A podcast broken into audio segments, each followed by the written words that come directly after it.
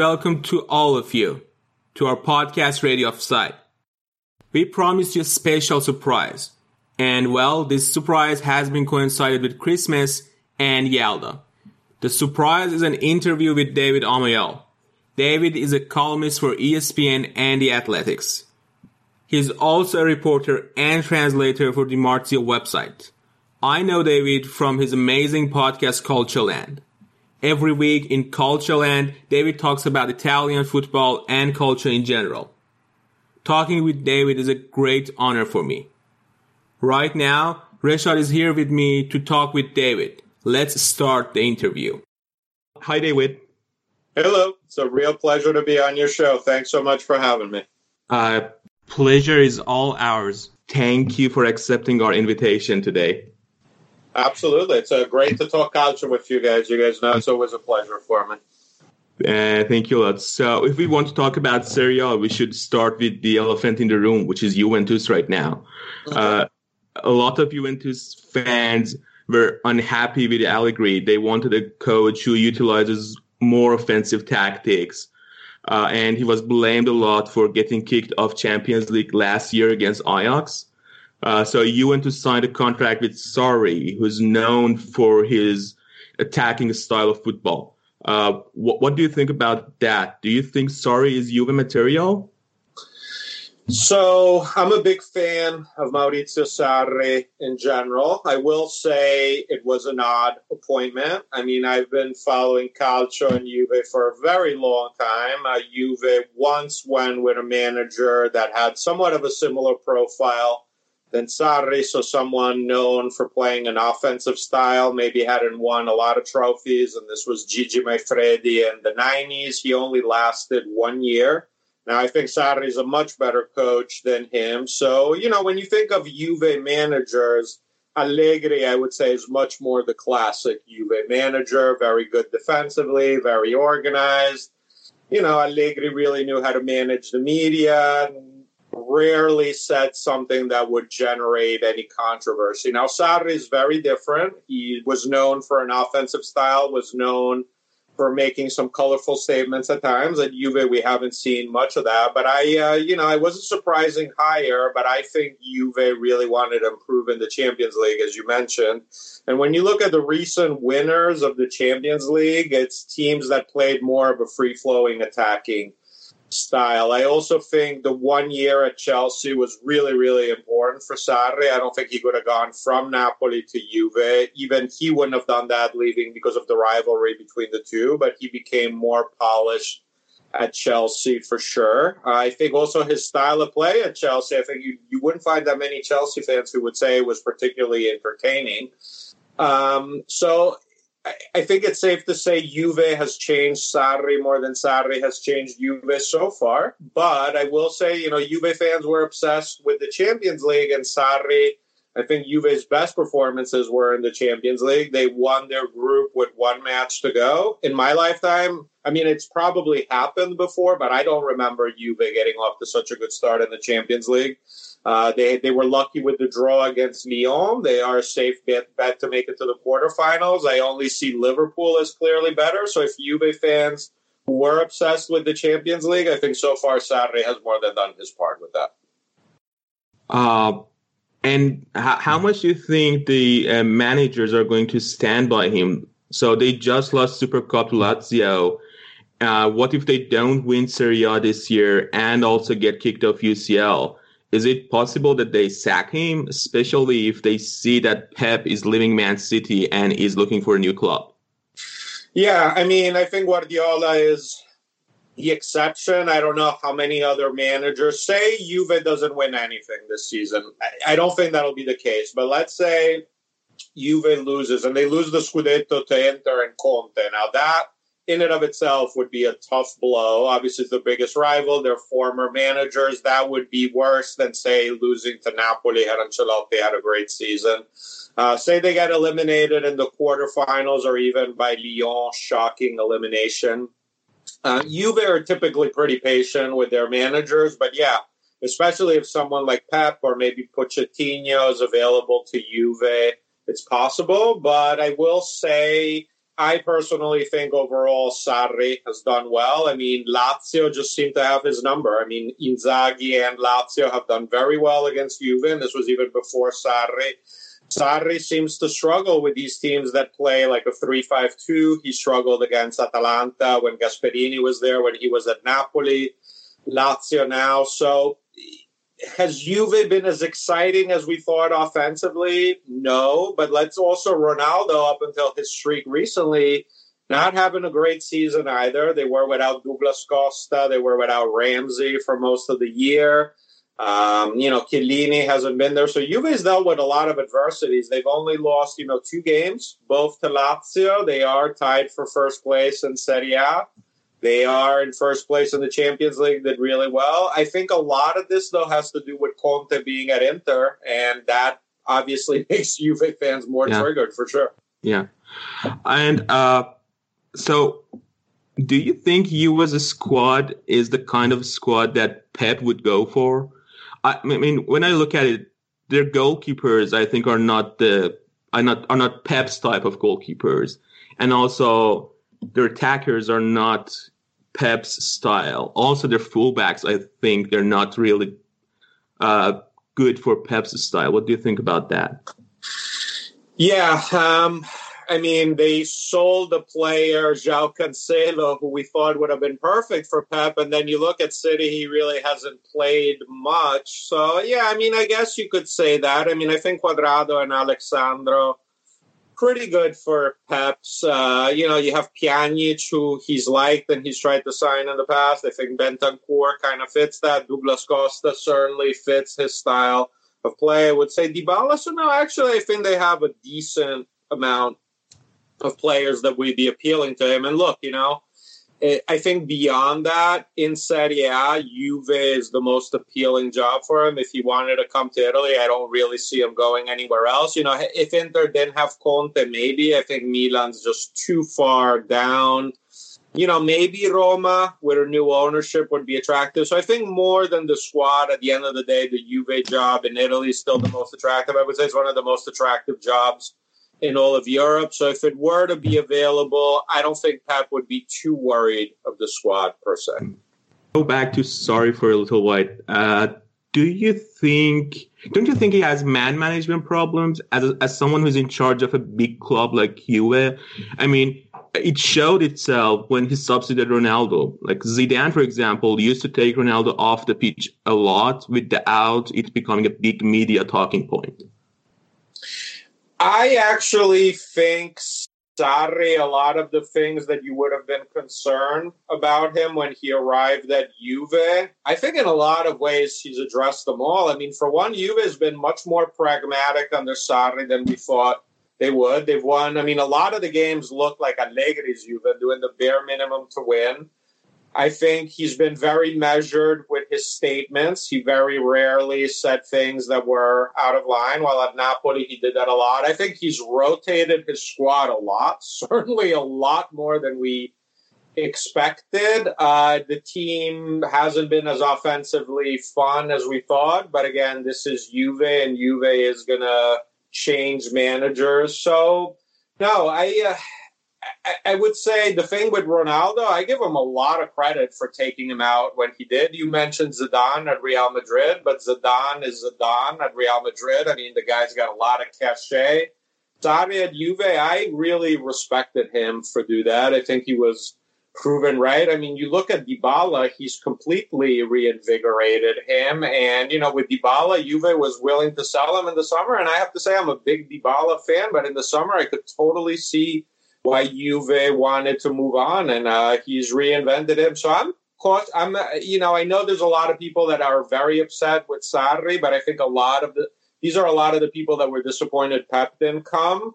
And I think he's done pretty well. But again, you know, I, I, I always like to tell my biases. Sarri's been probably my favorite figure in Italian football in a long time. Uh, so I might defend him more than others would. And uh, last question about Juventus. Uh, it's about their midfield area. This summer, they spent more than 100 million euros on their defense line by bringing De Ligt and Demiral.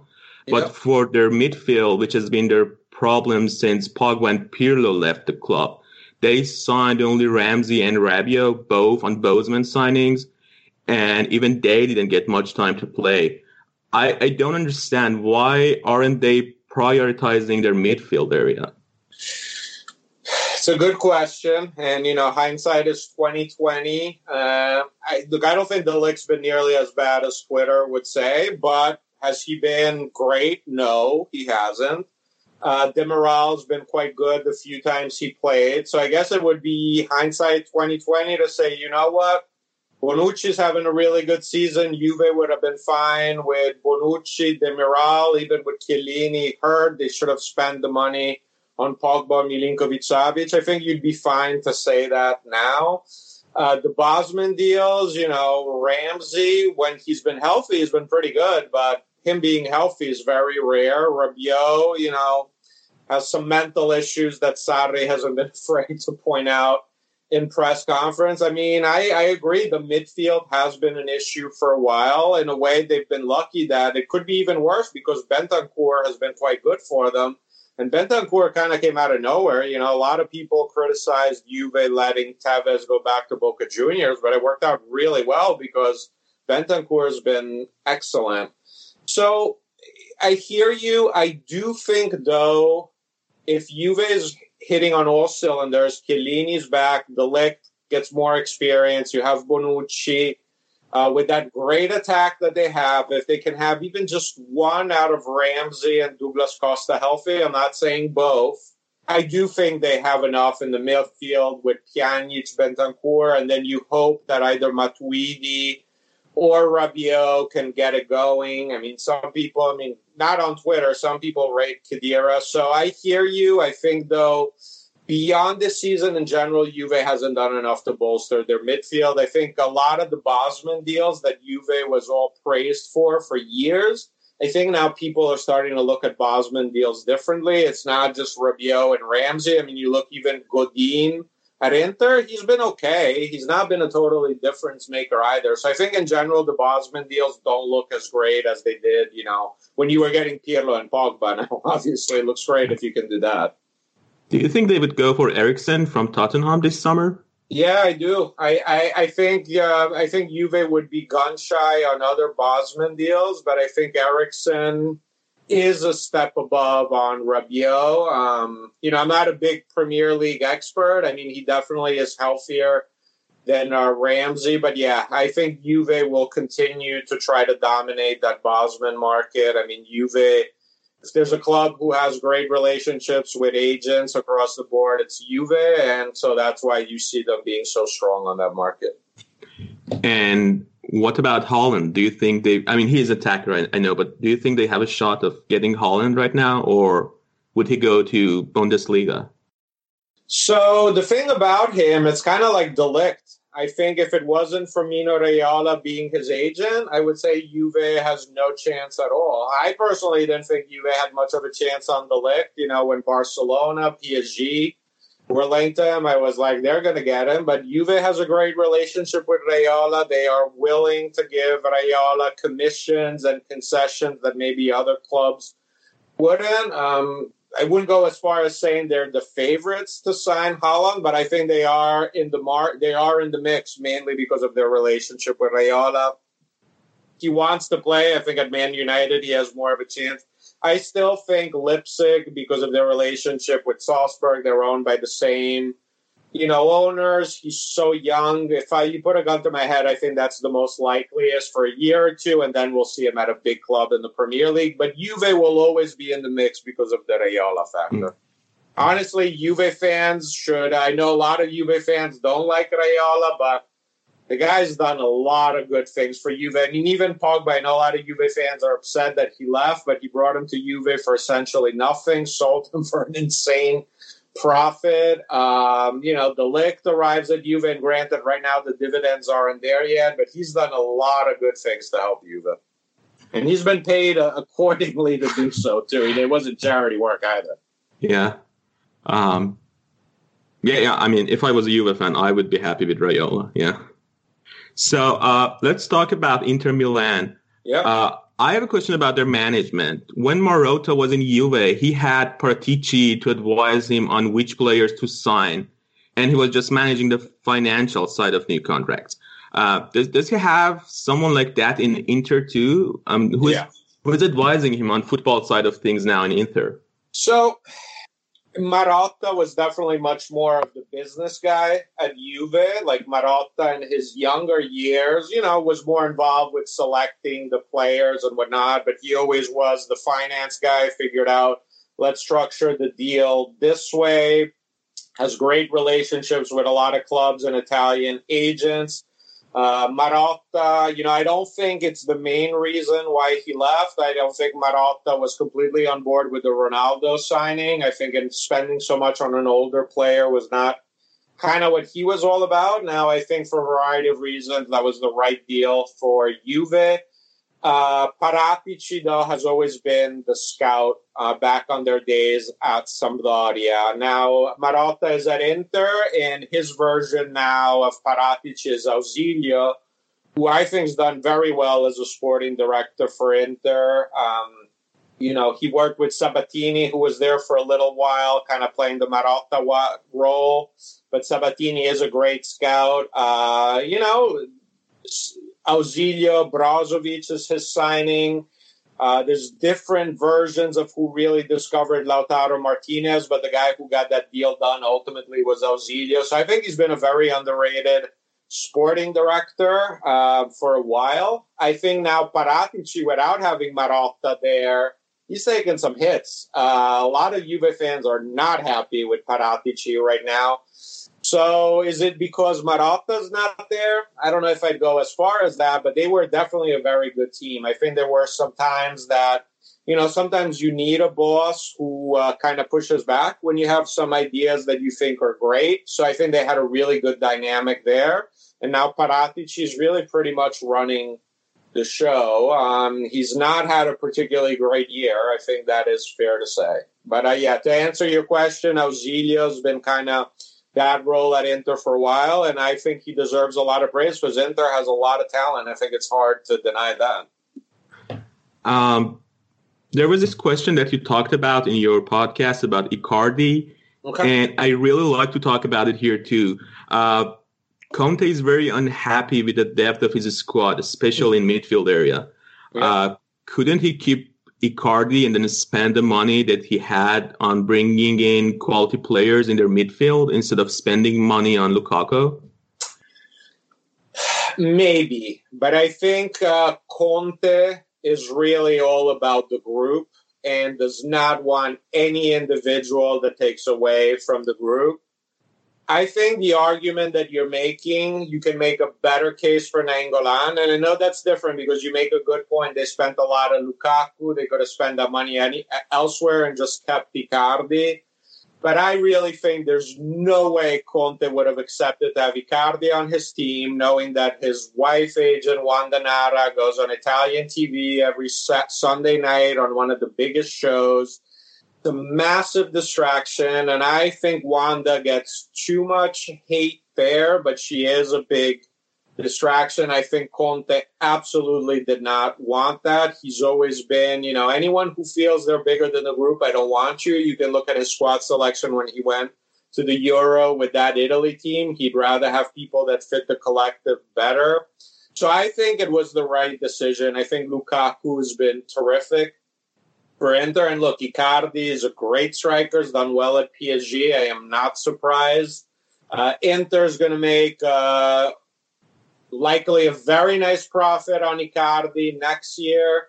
Uh, you know, last summer they were finishing up the financial fair play requirements. I think at the end of the day, on the Icardi front, it worked out really well. Now, you could make an argument somewhat similar to what you were saying for Nainggolan, because after you know, recently you look at Inter squad and you're like, wow, they the type of midfielder that they're looking to buy right now is pretty much exactly yeah. Nainggolan. Now, Nainggolan had a really nice stretch for Cagliari. He got off to a slow start, hasn't been as good very recently. Do I think he's going to be great the rest of the season? Probably not. But he certainly would have helped Inter a little bit. I think maybe with Nainggolan they went a step too far. Yeah, he likes to party, can be a little bit of a distraction, but nowhere near like Icardi. I mean, I wouldn't want to deal with uh, Wanda Nara on my team. I mean, uh, so they're looking for Vidal from Barca right now, and as, yeah. as, you just said, they are very close. They they have very similar profiles, Vidal and yep. Nainggolan. Yeah. Yeah, no, I uh, and look, uh, if you think Juve Twitter is triggered now with Sarri, if Inter can somehow get Vidal, I think you're going to see a full mutiny. You know, I'm in favor of anything that makes Serie more competitive. I'm in favor of anything that makes the rivalry between Inter and Juve more heated. It's good for the league. If there are a title race between Juve and Inter, which we have now, you throw in the mix Vidal at Inter, we are in for fireworks the rest of the season. I also think at that point, say Inter signs Vidal kind of in the beginning of the transfer window in January, I think then Juve is forced to respond somehow. Mm-hmm. So uh, sign me up for that. I'd love to see it. Um, so I have another question about Conte. Uh, there's always question of him not being successful in European competitions, both in Juve and Chelsea. He couldn't manage to meet fans' expectations, and it happened again this season in Inter against Barcelona. Uh, why do you think is that? Is, is that a thing or is it just accidents? So I think there is something to it, but a couple of caveats. I think a lot of people forget that Conte's first season in the Champions League at Juve was actually quite good. They defeated Chelsea in the group substantially, made it to the quarterfinals, lost to Bayern, who ended up winning the treble, the best Bayern of the decade by far that Juve was not very strong. I mean, they lost pretty decisively to Bayern, but I thought that Conte's first year in the Champions League was above average. Now, a lot of people remember, rightfully so, the disaster against Galatasaray. I think even more than that, once they went to the Europa League and the final was in Turin at Juventus Stadium, they had a great opportunity to win that trophy. Now, it's not the Champions League, but still, you know, I think for Conte it would have been a really nice win. At Chelsea, didn't do well in the Champions League. So, and at Inter this year now, I never thought Inter cared about the Champions League this season. I never did. I think they were all in on the Scudetto. So this year, I'm not going to really hold against them. So when I look, it's what, four years in the Champions League. One was good, one they punted, the other two not good. So yeah, I think it's fair to say it's not great. Now, at the same time, he was great at the Euro with Italy. I don't think that can be underestimated. I think, and I'm a huge fan of Conte as a manager. As his first season as at Juve is his apex, and winning with Chelsea the first year was amazing. But right there with it is what he did with Italy and that Euro. So that makes me think that maybe he can be a good tournament coach. Now, in the Champions League specifically, I do think that 352 defense doesn't really work. We saw Juve, you know, try to do it and they did okay with some time with it. But I think you need to play a more free flowing offense. I think the big test for Conte in the Champions League, I really want to see what he does next season. Because Inter, you know, whether they win the Scudetto or not, next year they're going to have the resources to build a squad that allows them to compete on both uh, competition. So I'll say this: if next year Inter doesn't do well in the Champions League, then we can definitely write off Conte as a bad Champions League manager. Yeah, that makes a lot of sense. Um, how do you see Inter chances to win the Serie A this year? To me, you know, it's kind of like in boxing. To beat the champ, you have to beat the champ. Inter, when Juve played Inter, I think they showed that they are definitely a notch above. The depth on Juve is definitely vastly superior. I think if you look at the starting 11s, they are not that far off, but Juve just has much more depth and they're used to winning.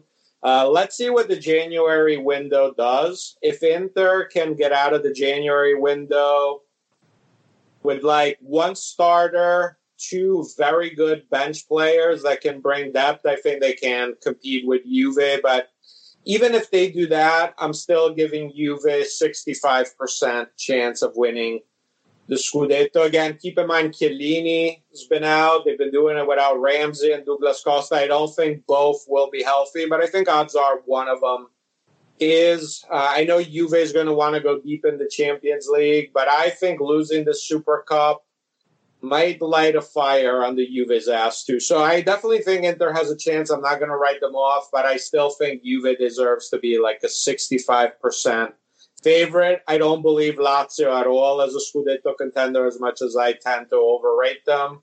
Uh, I think Inter will give Juve a good run for their money, though. Um, okay, so Inter is on the right path, but AC Milan is having a lot of problems. uh, least, yeah. Uh, yeah, they haven't been in Champions League for six seasons now, and the last time they won Serie A, it was nine years ago. Uh, I, I, want to start with the recent rumors that Bernard Arnault is trying to buy the club from Elliott. Uh, do you think that these rumors are credible? And, and if he does, what could AC Milan fans expect from him? I mean, he's not going to be able to spend a lot of money because all of the FFP regulations.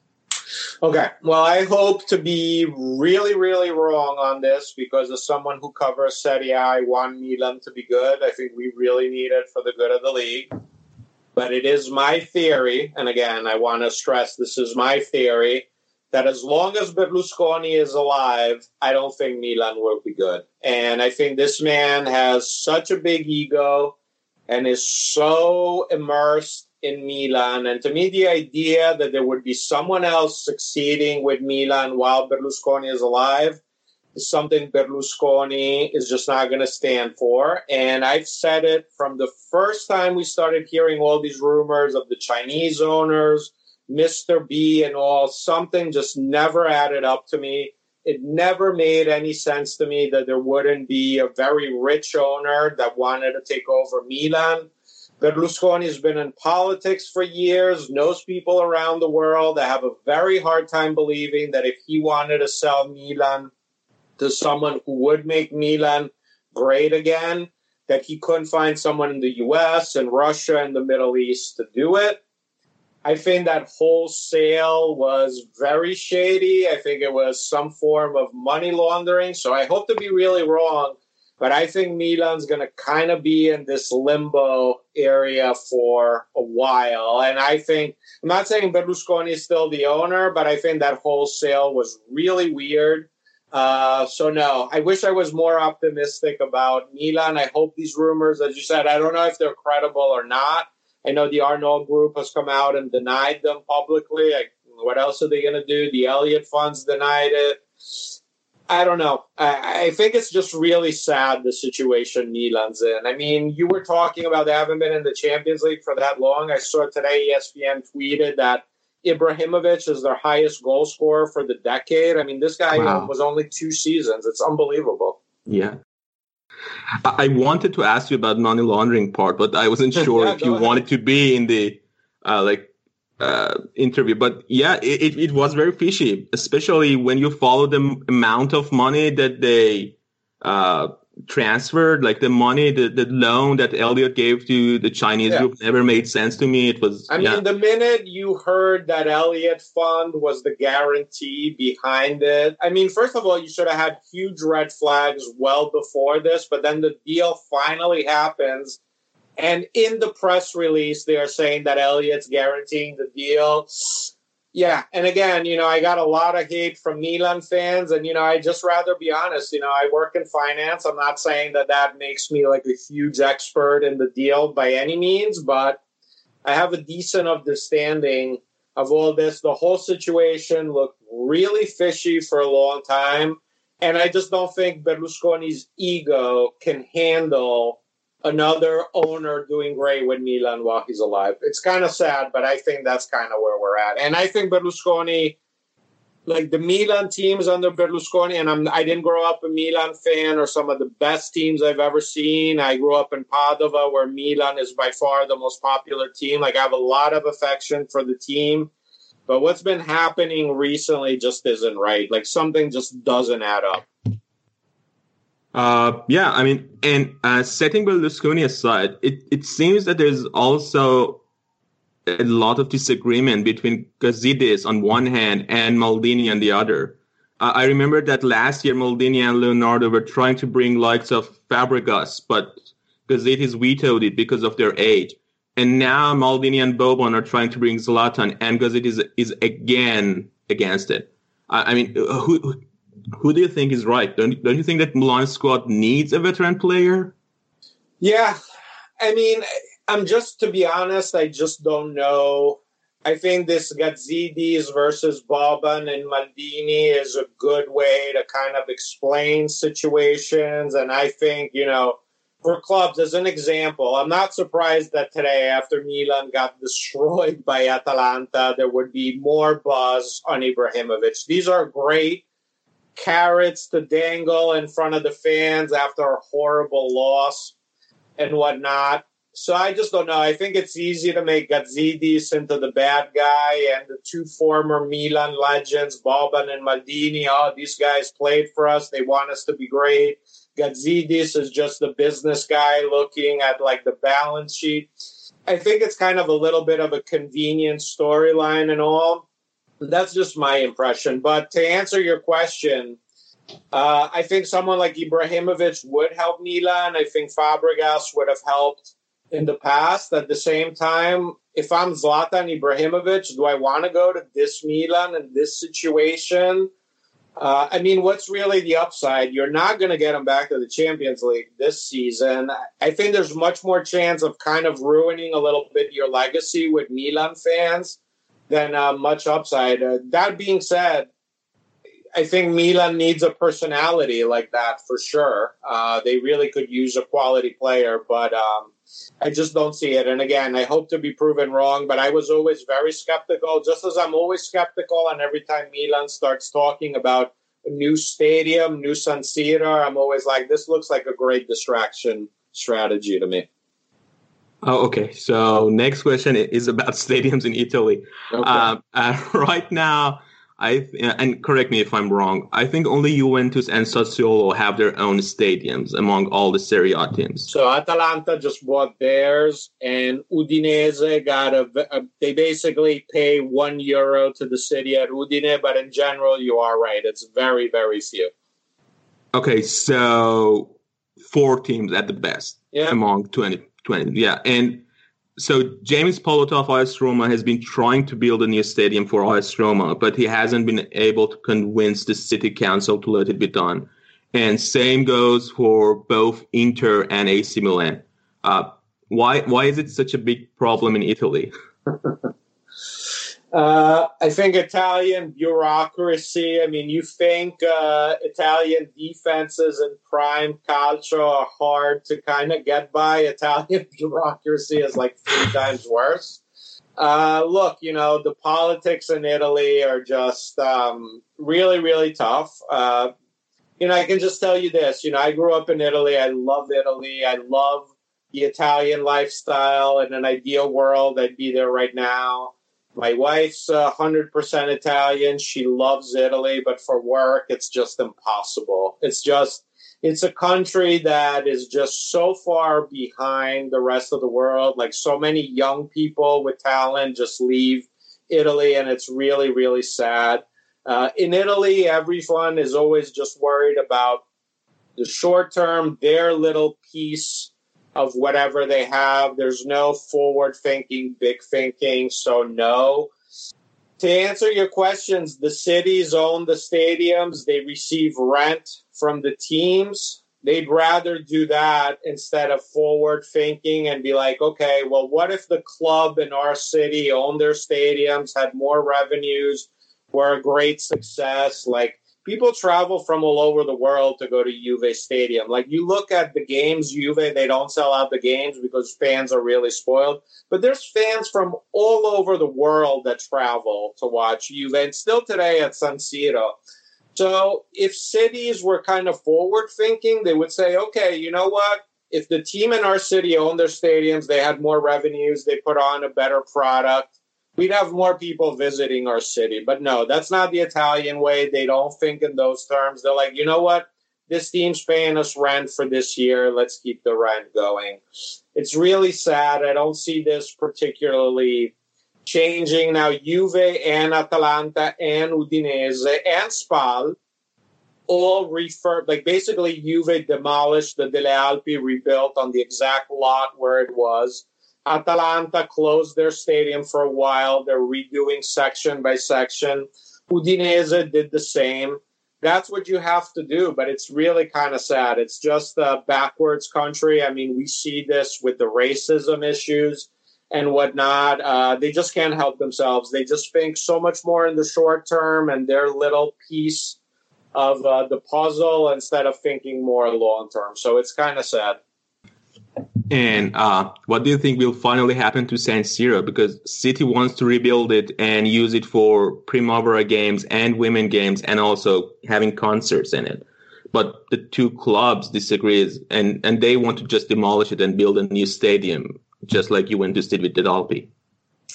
Um, I don't think it's going to happen anytime soon. I'd be willing to bet that in the if we did this interview in five years again, we'd be exactly in the same situation. I don't. I think, especially for Milan, it's great to talk about the stadium, give fans hope, say, "Oh, we'll own our own stadium, we'll have more revenues, it'll be better." I don't buy it. I mean, I can't tell you how many times have we seen all these sites run articles on the best games to take place at San Siro the best concerts to take place at San Siro. They'll demolish it, and then two years after, we're still at square one. I, I'd love to be proven wrong, but I don't see it. I mean, I was recently in Milan. I walked by San Siro. You could keep it there and build right next to it. Mm. Uh, I hope that happens, but I, would be very surprised. Um, like, look, I think San Siro, to be honest, is still a great place for a game. I mean, they definitely need to renovate it anyone that's been at the bathrooms at San Siro will tell you they need to renovate it. Uh, but I don't think that's really the problem. There are plenty of other teams that could use a new stadium. I mean, I think the Olimpico at Roma, the San Paolo at Napoli, that needs to be redone well before San Siro. I just think a lot of times stadiums are a great distraction topic when things are going poorly. Mm. And um, James Pallotta recently I, I read the article recently that apparently he thinks that AS Roma worth one billion dollars, and he's planning to sell the club. Do, do, you think that is true? He really thinks that AS Roma worth one billion dollars? Um, I think more like eight hundred million minus the two hundred thirty in debt that they have. So I think in an ideal world he'd like to sell around 600 million. Now, keep in mind, I mean, Roma is a much better brand uh, since Pallotta took it over. Um, this is a club that's made a lot of headway. Can be understated how great Roma's social media team is. And, you know, I'm biased because I'm friends with most of them. I mean, they've done incredible work. I think like Roma is one of the best brand names in Serie A. I think there's a lot of people that have affection for Roma, even though they didn't grow up as Roma fans. Um, I think in general, big clubs have good valuations because I think the sports world, where we look at how everything is moving on demand, like you can watch movies, TV series on demand you still have to watch the game live because you will have it spoiled if not. Uh, Pallotta's a great businessman. I think he's going to be able to sell for a very good price, but he will retain a decent amount of the club. I don't think he'll be the majority owner. I think what you'll see is something similar to what Thohir did with Inter, where he sold to Suning, kept the percentage for a while, eventually sold it all. Uh, so I think a billion, no. I think 800, 700 million minus all the huge debt he inherited. I think that's realistic. I mean, keep in mind, Roma plays in one of the biggest tourist attractions in all of Europe. Uh, I think Roma has done a really good job through social media and all to raise brand awareness with the team. Uh, so yeah, so not a billion, but let's say 750 million minus the debt. So he nets 500 million, something like that, and he retains for a while a portion of it. I think that's realistic.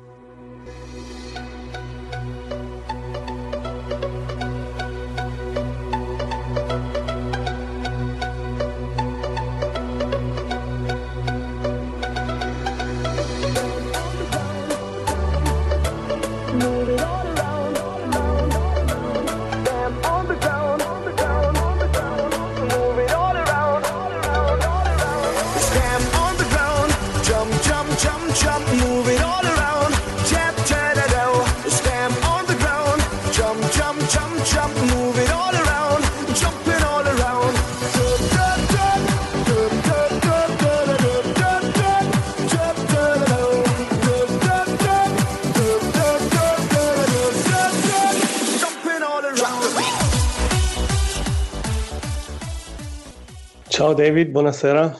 Buonasera.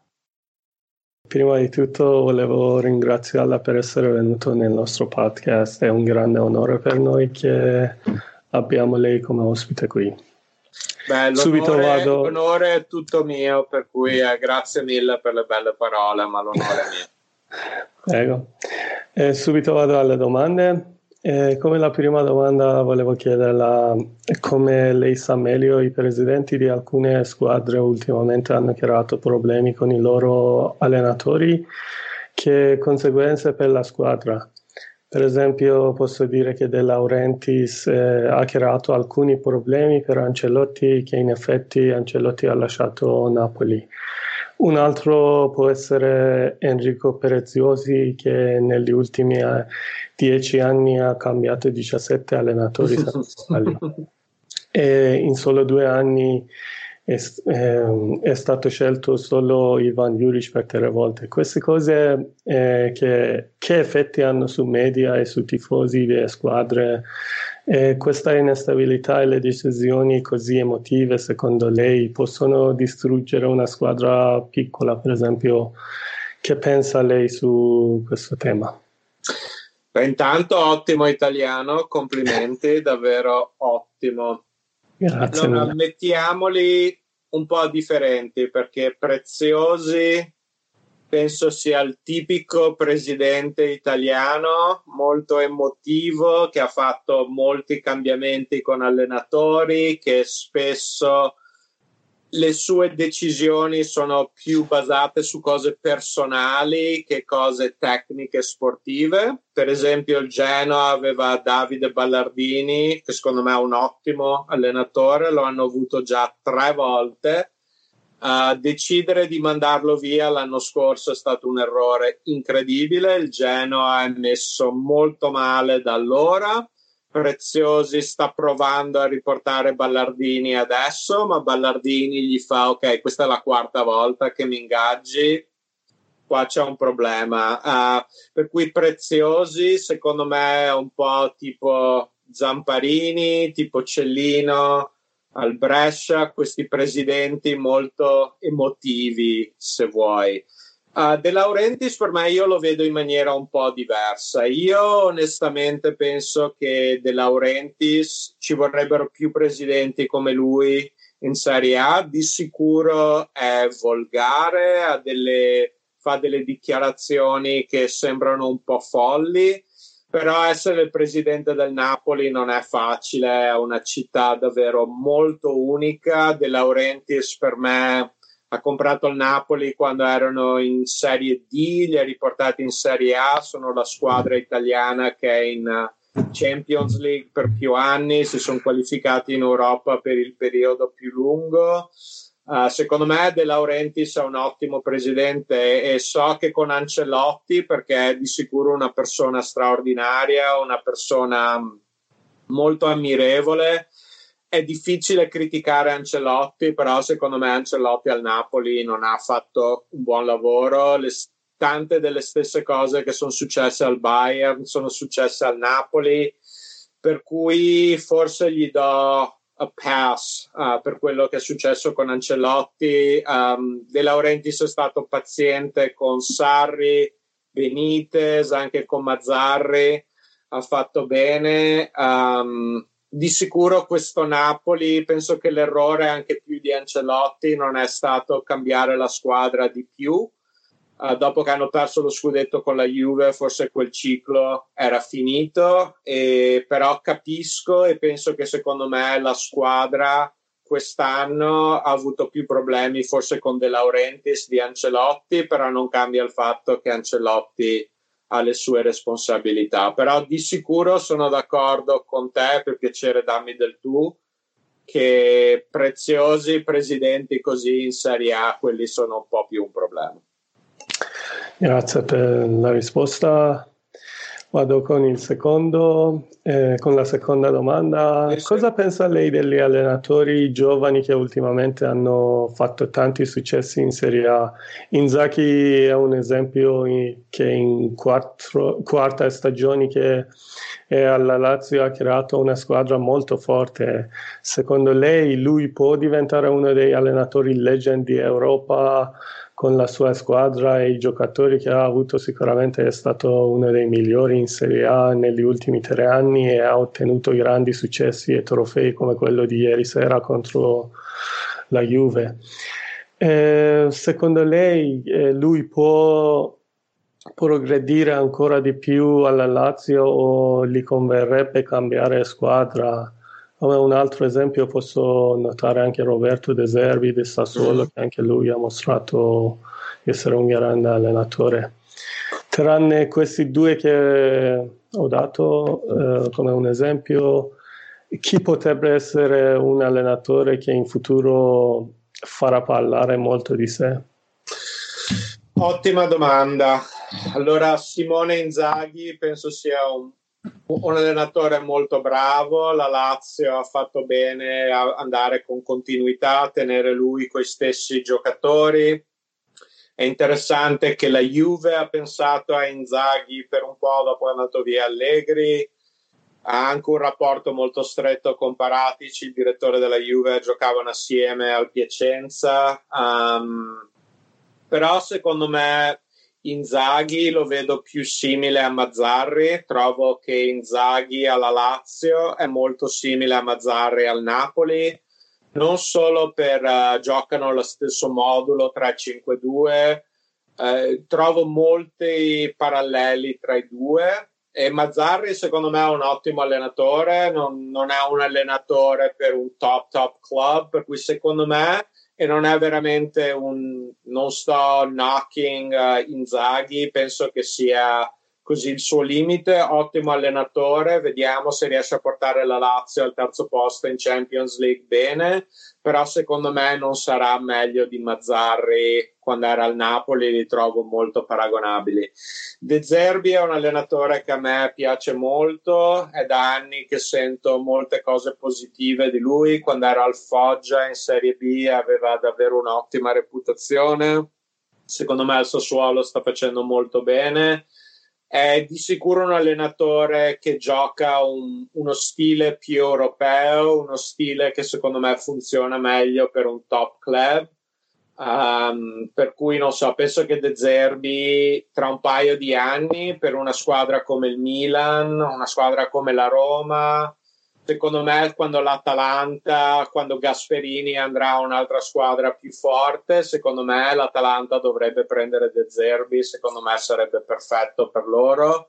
L'altro allenatore che ti direi per piacere dammi del tu dopo è Liverani del Lecce che molto, sta facendo molto bene se guardi la squadra del Lecce, io sono un esperto di Serie A e non conosco tanti dei loro giocatori, ma giocano davvero bene. Per me Liverani è un po' come il nuovo De Zerbi, per cui vediamo. E da Versa del Parma, lui gioca uno stile molto più difensivo, molto più classico di allenatori italiani, però se vuoi un allenatore catenaccio e contropiede da Versa è molto forte. Di sicuro la, squa- la scuola di allenatori italiani, secondo me, non c'è nessuno al mondo paragonabile, c'è davvero una tradizione incredibile. Penso che adesso non c'è solo un, un modo di vedere le cose molto difensive, si cerca anche di avere idee in attacco e secondo me De Zerbi, Liverani sono un po' la nuova generazione.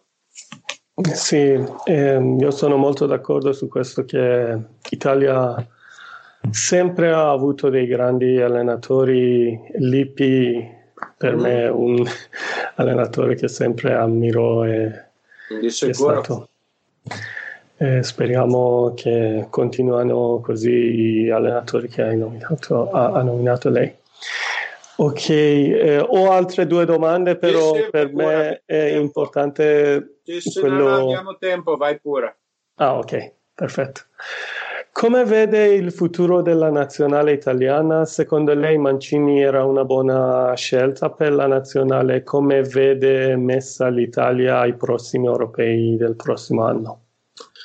Devo dire che sono scioccato in senso positivo da quello che è successo con l'Italia in questi ultimi 18 mesi per me l'eliminazione, non essere andata ai mondiali, di sicuro Ventura eh, ha fatto malissimo, ma secondo me l'Italia era messa davvero male a livello di talento. Secondo me Ventura era, era troppo facile dare tutte le colpe a lui. Penso anche se guardi la squadra che aveva Conte all'Europeo dove li ha portati ai quarti di finale quella non è una vera Italia a livelli di talento, però devo dire che adesso ci sono dei giovani davvero interessanti italiani. Penso che Mancini ha fatto un lavoro incredibile, meglio di quello che pensassi. Uh, la cosa di Mancini è che è un allenatore molto europeo, ha allenato in Premier League, ha allenato in Turchia, ha allenato in Russia, lui veramente ha una mentalità non tipica italiana devo dire che ha fatto molto bene perché io non ingaggerei Mancini per essere allenatore della Juve o del Milan o dell'Inter, secondo me no, però per la nazionale ha fatto davvero molto bene.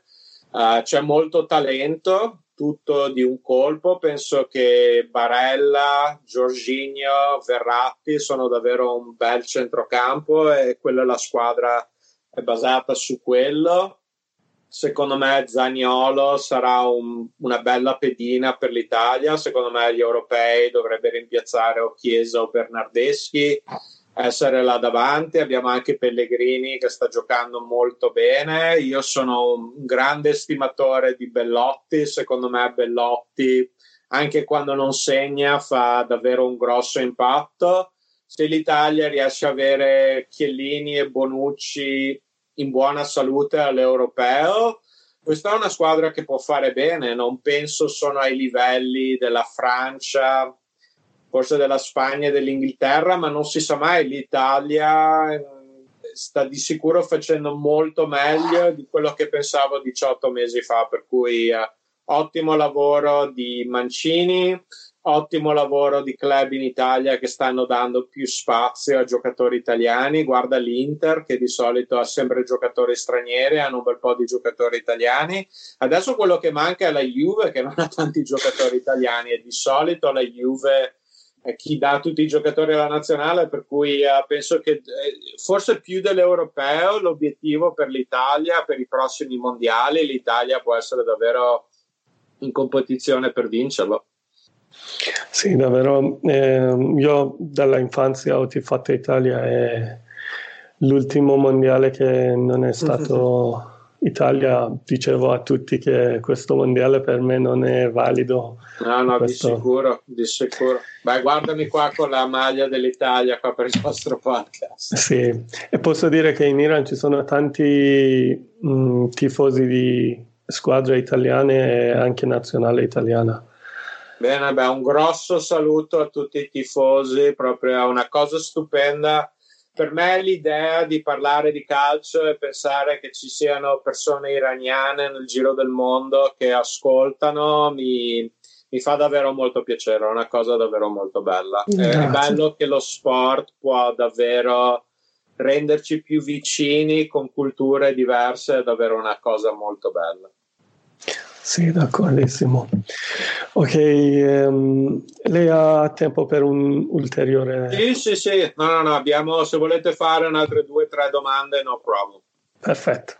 Ok, visto che lei ha notato a Pellegrini e Zagnolo, volevo chiedere anche tra i calciatori giovani italiani che giocano, soprattutto quelli di sotto 20 anni, chi sono quelli che possono avere un fu- futuro brillante? Lei ha detto Pellegrini e Zaniolo, forse Sandro Tonali, Sebastiano Esposito che ha segnato il suo primo gol per Inter due o tre giorni fa. E, ehm, questi giovani, come vede lei il futuro del calcio italiano con questi giocatori italiani che stanno crescendo ultimamente?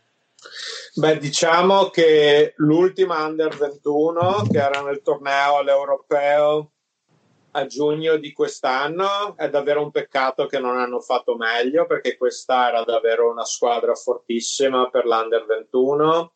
Di solito gli allenatori italiani mi piacciono molto, ma Di Biagio, l'allenatore di quell'Under 21, non mi aveva mai convinto e quella era davvero una squadra uh, molto molto forte. Um, ovviamente Zaniolo, Chiesa, questi giocatori che abbiamo visto sulla squadra sono molto interessanti.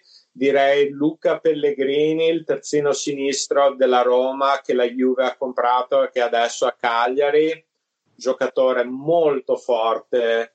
Uh, secondo me farà molto bene. L'Inter ha un difensore Bastoni che sta giocando bene, che eh, alterna con Godin, sta facendo molto bene quando gioca. La Roma questo giocatore giovane che deve ancora fare il suo debutto, Riccardi, che è davvero molto forte. Penso che la Juve sia molto interessata a prenderlo. Poi abbiamo Luperto al Napoli, c'è, c'è davvero dell'ottimo talento che sta venendo su, per cui um, penso che per l'Italia, sai, abbiamo avuto il ciclo della squadra che ha vinto il mondiale, che penso che sarà molto difficile avere un livello di quel talento così forte, però secondo me possiamo avere talento come le squadre nel mondiale Italia 90, anche nel 98 che erano una buona squadra, per cui uh, ci sono tanti giovani che stanno facendo bene.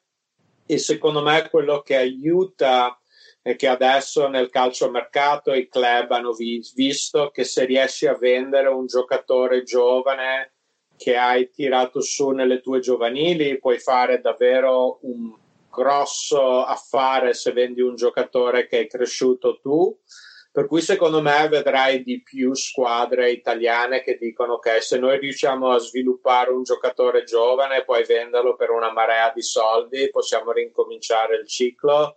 Per cui forse questa è una cosa dove il mercato può aiutare. Grande. Eh, sì, eh, io come ho detto ho tifato sempre l'Italia e per me Um, io anche tifo la Juve, però vedendo la squadra di Juve che per me è un, è un entusiasmo vedere questi calciatori grandi come Cristiano Ronaldo, però più, di, più importante di Juve per me è nazionale italiana mm. che abbia eh, i giocatori giovani, i giocatori talenti come Pillo, come Del Piero, come Totti, come tutti questi grandi campioni e, e speriamo. L'ultima domanda eh, lo faccio è con questi eh, giocatori, grandi giocatori che stanno arrivando a eh, nazionale italiana, che probabilità? Sicuramente non si può dire con certezza, però che probabilità le dà, lei dà Italia per vincere europei il prossimo anno?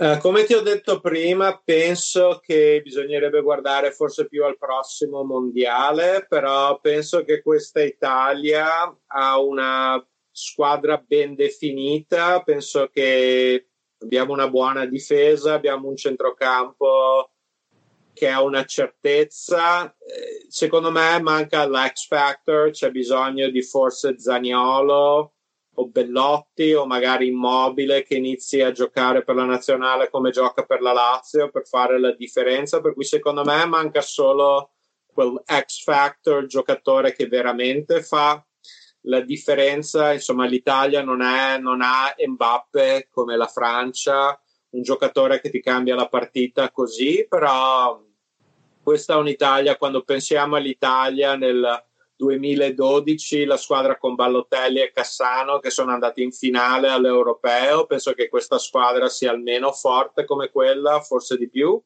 per cui non si sa mai. Per cui penso che l'Italia farà bene al prossimo Europeo, però secondo me l'Europeo deve essere la rampa di lancio per poi il mondiale, perché dopo, secondo me, questa Italia ha il talento per poter al prossimo mondiale essere davvero in competizione. Grazie mille per le sue risposte. Eh, lo sappiamo che lei ci ha dedicato il tempo e grazie mille per il tempo che ci ha dedicato e per essere il nostro podcast. Davvero siamo molto eh, felici di averla come ospite. Eh, Beh, io sono molto, davvero ottimo, davvero bravo, ottimo. Mi ha fatto molto piacere essere sul vostro podcast. It was a real honor to be on your podcast. I really appreciated the opportunity to chat calcio. As I said, to me, what's beautiful about the sporting world is it can bring together people from all parts of the world and i think we can focus on things we have in common passions that we have to hear you being so passionate about the italian national team you know uh, is really moving to me. So it's really great to be part of this and uh, to know that you know this is something we have in common with people all over the world. It's a beautiful thing. So thank you so much for having me. Lasciatemi cantare con la chitarra in mano. Lasciatemi cantare una canzone piano piano. Lasciatemi cantare perché ne sono fiero. Io sono un italiano, un italiano vero.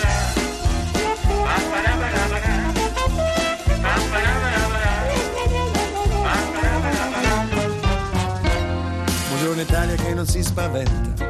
E con la crema da barba la menta con un vestito gessato sul blu. E l'amo viola la domenica in tv.